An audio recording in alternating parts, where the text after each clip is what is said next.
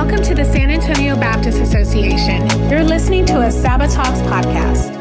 Uh, this is Roland Lopez with the fourth uh, podcast here at Sabbath Talks. And around the table, we have uh, George Ramirez, who is the pastor of the Springs Church here in San Antonio, and Herbert Hell Bison, the pastor of the Exchange Life Church, uh, and Sammy Lopez, who is a pastor of Mighty Fortress Christian Fellowship here in San Antonio. And so we welcome you today uh, in listening to this podcast, and we're uh, we're going to start off with uh, we've been uh, doing uh, this is the fourth one, and, and it's been about church planting, and so today we will be speaking about a subject that I think. Um, um, is going to be of high value to those that are contemplating, thinking about being a church planner, and then those that are already church planners, and then pastors that uh, you might identify in your church, those that God has called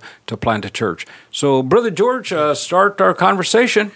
Yeah, well, we were looking at, at, at this whole thing of church planning, and, and the last thing we wanted to kind of discuss was what are some of the nuts and bolts of church planning, Because uh, while while the times change, some of the basics in ministry won't will not change, and so so when you look at church planning and the nuts and bolts of it, uh, what are I'm gonna go around the table and ask you all what do you think some of the some of the nuts and bolts are in church planning, and I, I just wanted to begin by saying that that I think the most important thing is that the planner knows that they know that God has called them to do it. Mm-hmm. There's got to be a call to That's this. Good because it's it's different than going to an established church. It's different than going to into a another type of ministry. Planning a church has its own challenges and its own uh, you know timetable that can only be accomplished. I think is if you know for sure that this is something that God has called you to do and that you're willing to respond to the call to do because there's so many ups and downs that come in church planting. Mm-hmm. Sammy, would you agree with that? Well, absolutely. Uh, I think I think if anything, um, you better agree with it. absolutely. I I think um, oftentimes um, church planting is sexy. It's a sexy word. It, it, it, for lack of a better word, it's it, it looks good because again, there's this certain persona that I think church planting has has created itself to be. And all of a sudden, someone wants to be a church planner because it's good, it's nice, it's enticing. And you'll be surprised how many people that have gotten to church planning, first of all, have never been called of God, period, mm. to do such a work. It will not only destroy the work, but unfortunately, it will destroy his family, it will destroy his life, and and so no, I I would I wholeheartedly agree that I would say that whoever listening to this podcast, if you're thinking about being a church planner, um, really consider the cost. Count the cost. I mean, the Apostle Paul said to count it. Yeah. We must count the cost because this is going to cost you a lot. It's going to cost you time. It's going to cost you energy. It's going to cost you money. It's going to cost you your reputation. It's going to cost you a, a living expense, but it's going to cost you and you know, I think what happens is that we see, man, oh yeah, you know, Rick Warren, man, he's started off in his living room. Look where he's at now. Or Steven Furtick, man, he started off in the garage. Look at where he's at now. And we see the great, we see the the bigger picture, mm-hmm. and we went the bigger picture before we realized that, man, the the cuts and the bruises and the beats yeah. and the bumps that you're gonna get. Right, right. No, man, the price you, was paid. That's right. You got to have a calling on this because this is not for the weak. If you were going to, uh, you know, okay, we're talking about nuts and bolts, right? So okay, let's say you started the church, you you know you, you you begun the church, okay, and you know God's called you. What's one one thing that you would do to you know that from your experience? What's something that you would do to make sure that you did it from the get go? Now that you now that you know what what you should be doing, what you should have done. That now you're looking back and you're going, I should have done that first, or I should have. Done. What's something you would have done first?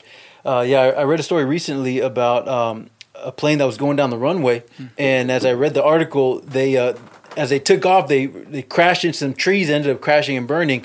And what happened was they choose they chose the wrong runway to go down. They didn't have enough length, and they ended up burning. And uh, as I read that, what it did, it take me back to the early years of my ministry, where I realized that I, I truly, in all my heart, I believe that there were some people that that just some genuine, uh, just great people, and I didn't build the runway long enough for them uh, to where they they either fell away. And I think if I could go back, uh, one of the nuts and bolts and what I'm really implementing now is just really building that runway for people, investing in people, investing in leadership, trying to give the ministry away.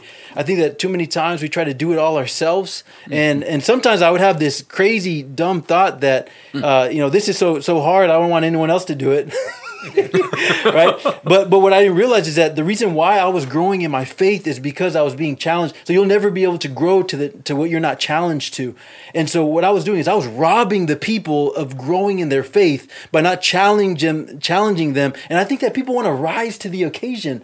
People want to be challenged. Hmm. And so what, what what I'm realizing now is that I'm trying to give uh, leadership, trying to give ministry away, but in a way that I'm helping them build that runway so that they can have a smooth takeoff. That's a good, You bro. know, through the years, uh, I have um, I have gone over uh, some of the church planning that um, that I've done, and uh, if I had to do some things over again, one of the things that I would do uh, would be uh, reiterating over and over and over again to the people that are part of this small church, this small gathering, what church planning is all about. Hmm. Because what they think church planning is about is not what you think.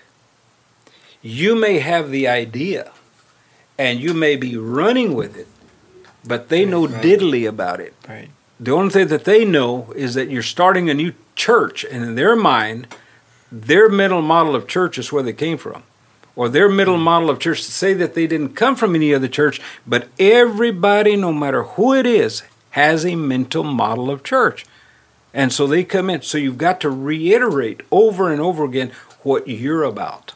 So if I had to do it over again, I would spend a lot of time sharing with the people, hmm. folks, let me tell you what hmm. this church that we're planting is about and what church planting is all about.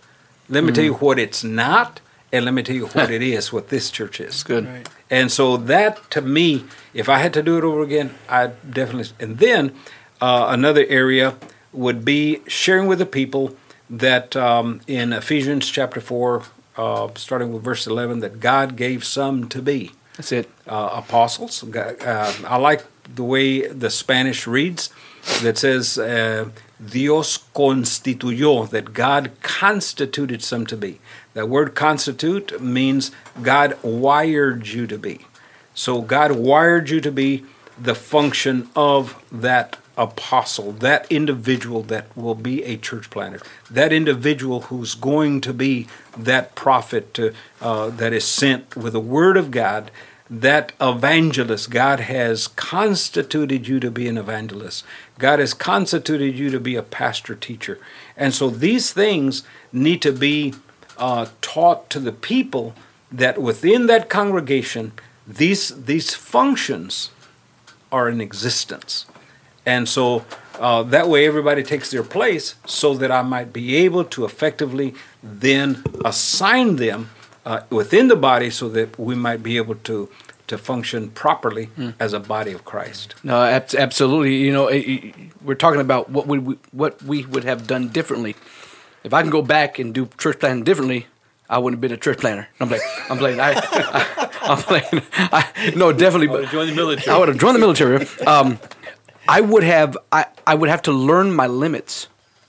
I think what happens is, is that we don't learn our limits. What, what Dad, what you just mentioned, the function of the ministry. I'm a pastor evangelist. That's my calling. I'm a horrible administrator.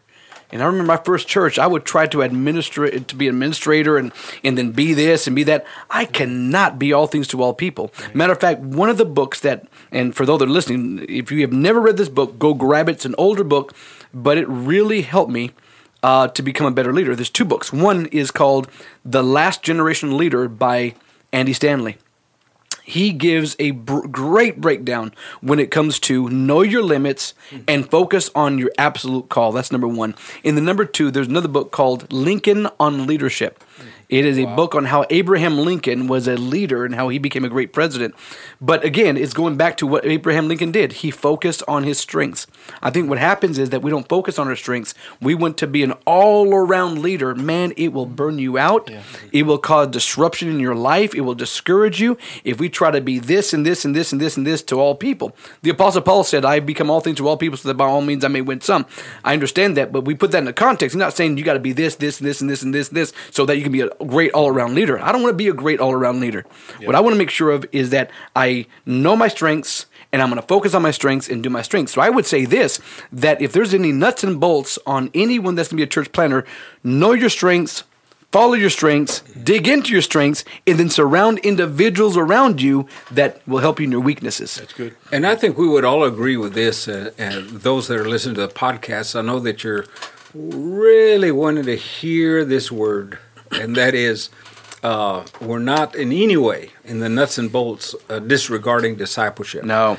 Uh, that is definitely high on our list uh, as church planners around this table. And that is you've got to um, help others to become discipleship makers. And not only do you become di- discipleship makers, uh, if you're going to start another congregation, then to be a disciple making church. So those are the things that I think Yeah. uh, are very important in the nuts and bolts. let me let me go here with it real quick on that, and that is, of course, here you are. You're a church planner. You know God's called you, and what you're the next thing you're you're told, or the next thing that people say is, you need to have a vision.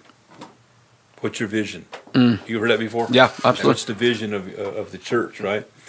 And I want to kind of go go there and ask you all this question because what I've what I've realized is sometimes when you when you state a vision and you don't create a culture of change, what happens is you get you get stuck trying to do something that maybe has changed. And sometimes vision vision can vision change. yes. Absolutely. You know, and, and, and so I, I, I what I would do, I think one of the nuts and bolts is to establish immediately in your church a culture of change. Mm-hmm. That the people in your church would know, look, you know, we, we, this is not this is not like a, a, a set course where it's all going to fall into place. And no, there's going to be trial and error. There's going to be mistakes. There's going to be issues that we're going to start that aren't going to work. We have to be willing to scratch that and go into something else. In fact, I think talking about trends, it used to be where, where you could strategically plan for a church back in the day, right? They would do five, ten year plan, growth plans. Ooh, you can't do it now. remember- you can't do that now. You're lucky. To, you're lucky if you can do it a month to month. Yeah. I mean, month to month is basically where you're at now, right? So I would say you need to make sure that you have a culture of change in your church. That's right. And that, uh, and and not only that, but you have to look at the different cultures that you're going to establish because those cultures will make or break your church. So if you don't have a culture of invitation, guess what? Ain't nobody going to invite you to your church. If you don't have a culture of of uh, of of uh, you know, of hospitality, you ain't going to have be a hospitable church. you got to develop these cultures early on, and but you have to do it intentionally. You have to do it that we have to do, you have to do that with with To make you it know, part- to make part it of that part of body, the congregation personality. and and to say you know don't be afraid that if you said we're going to reach Northwest San Antonio and God all makes, Almighty says no I want you to go to the south side it's okay go to the south side Yeah. you know what I'm saying if, you know if you think you thought maybe the, there was a north or west side but God's God's calling God opens the door on, on the south side go to the south side you know don't lock yourself in because you said something Yeah. No, no, absolutely. I, I, I, I love the fact that you that you brought that up because I think, especially nowadays, I I've attempted in my own life, um, when I first became even pastor where I'm at now, is let's give a ten year, let's give a five year and a ten year focus.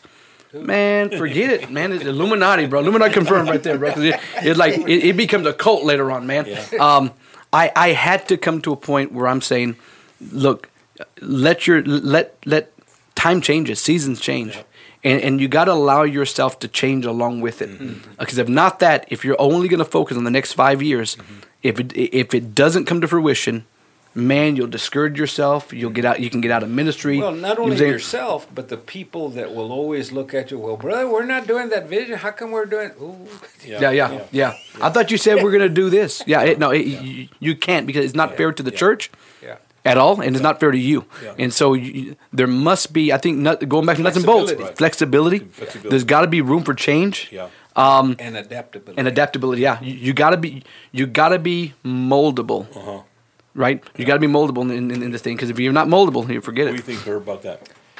Yeah, absolutely. Uh, you got to be able to uh, to adapt because ideas that I thought that would come in and be able to uh, make this church move, um, are didn't work. Yeah. didn't work. So I got to be able to come to a point where um, I'm listening to the advice of other people that have gone before me, and uh, and listening to God because I don't need another good idea. I need a God idea, and it comes back to me really being plugged into God. Yeah. On my knees, on Come my on, face Herb. before God, and uh, With that God idea. That's yeah, yeah, that's and you good, know what? I was thinking right. about this the other day. I heard, right. I hear people talk about uh, this this term Godspeed. You know, Godspeed. And I know what they're talking about is you know, I hope you get back you know safely. But I thought about in 2020, I want to move at God's speed. Come on, man. And and and it just this idea just came into my mind of how I don't want to just push in my own potential. I was just reading how uh, you know God had told Moses, "Hey, who made the mouth?"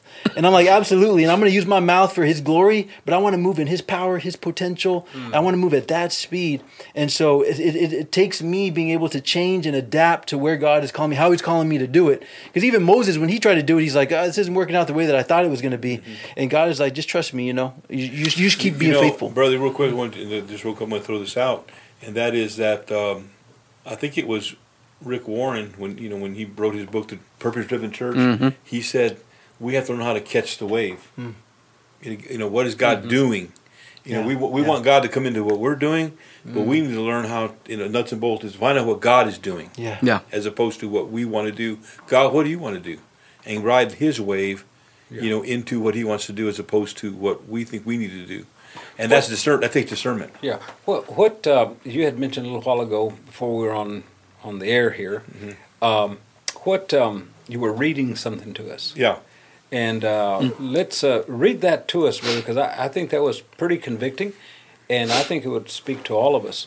But uh, as you Well, as I'm picking my phone back up because I, I turned it off.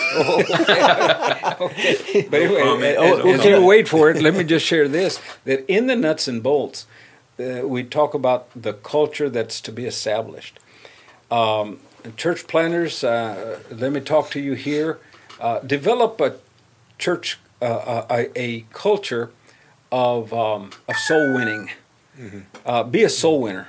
Uh, develop that culture about uh, engaging people with the gospel. Amen. Um, you know, you've got folks. Uh, if you're gonna, if you're gonna, if, if you're gonna plant a church, you've got to present the gospel.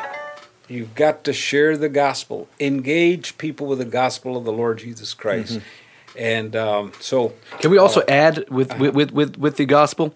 Is it because of the generation that we live in now?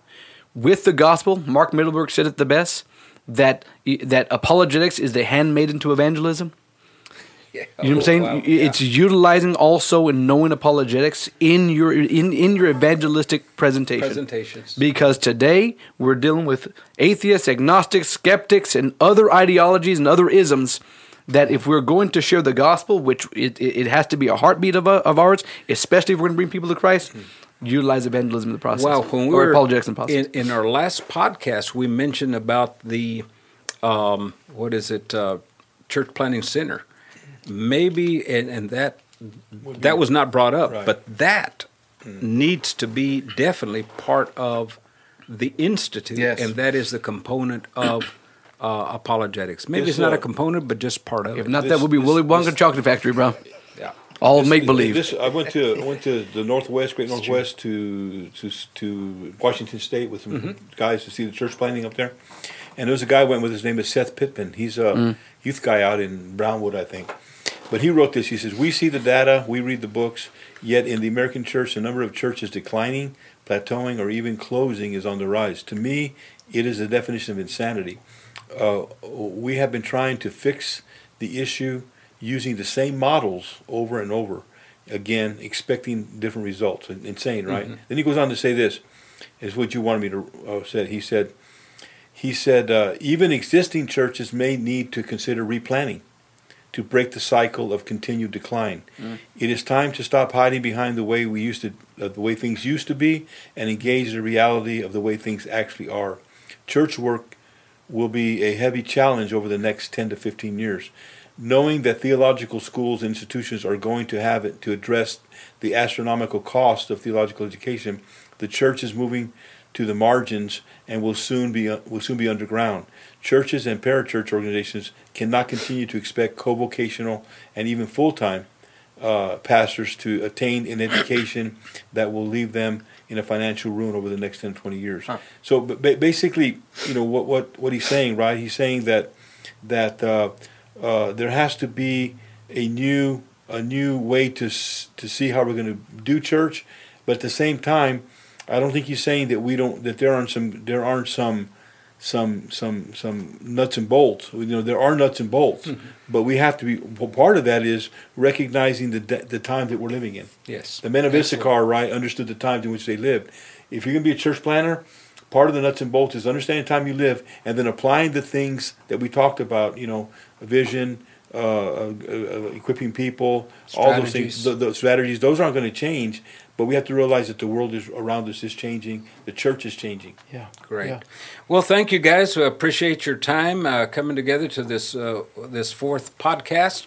Uh, here at Sabbath Talks, and thank you so much for listening uh, to this uh, last uh, podcast in church planting.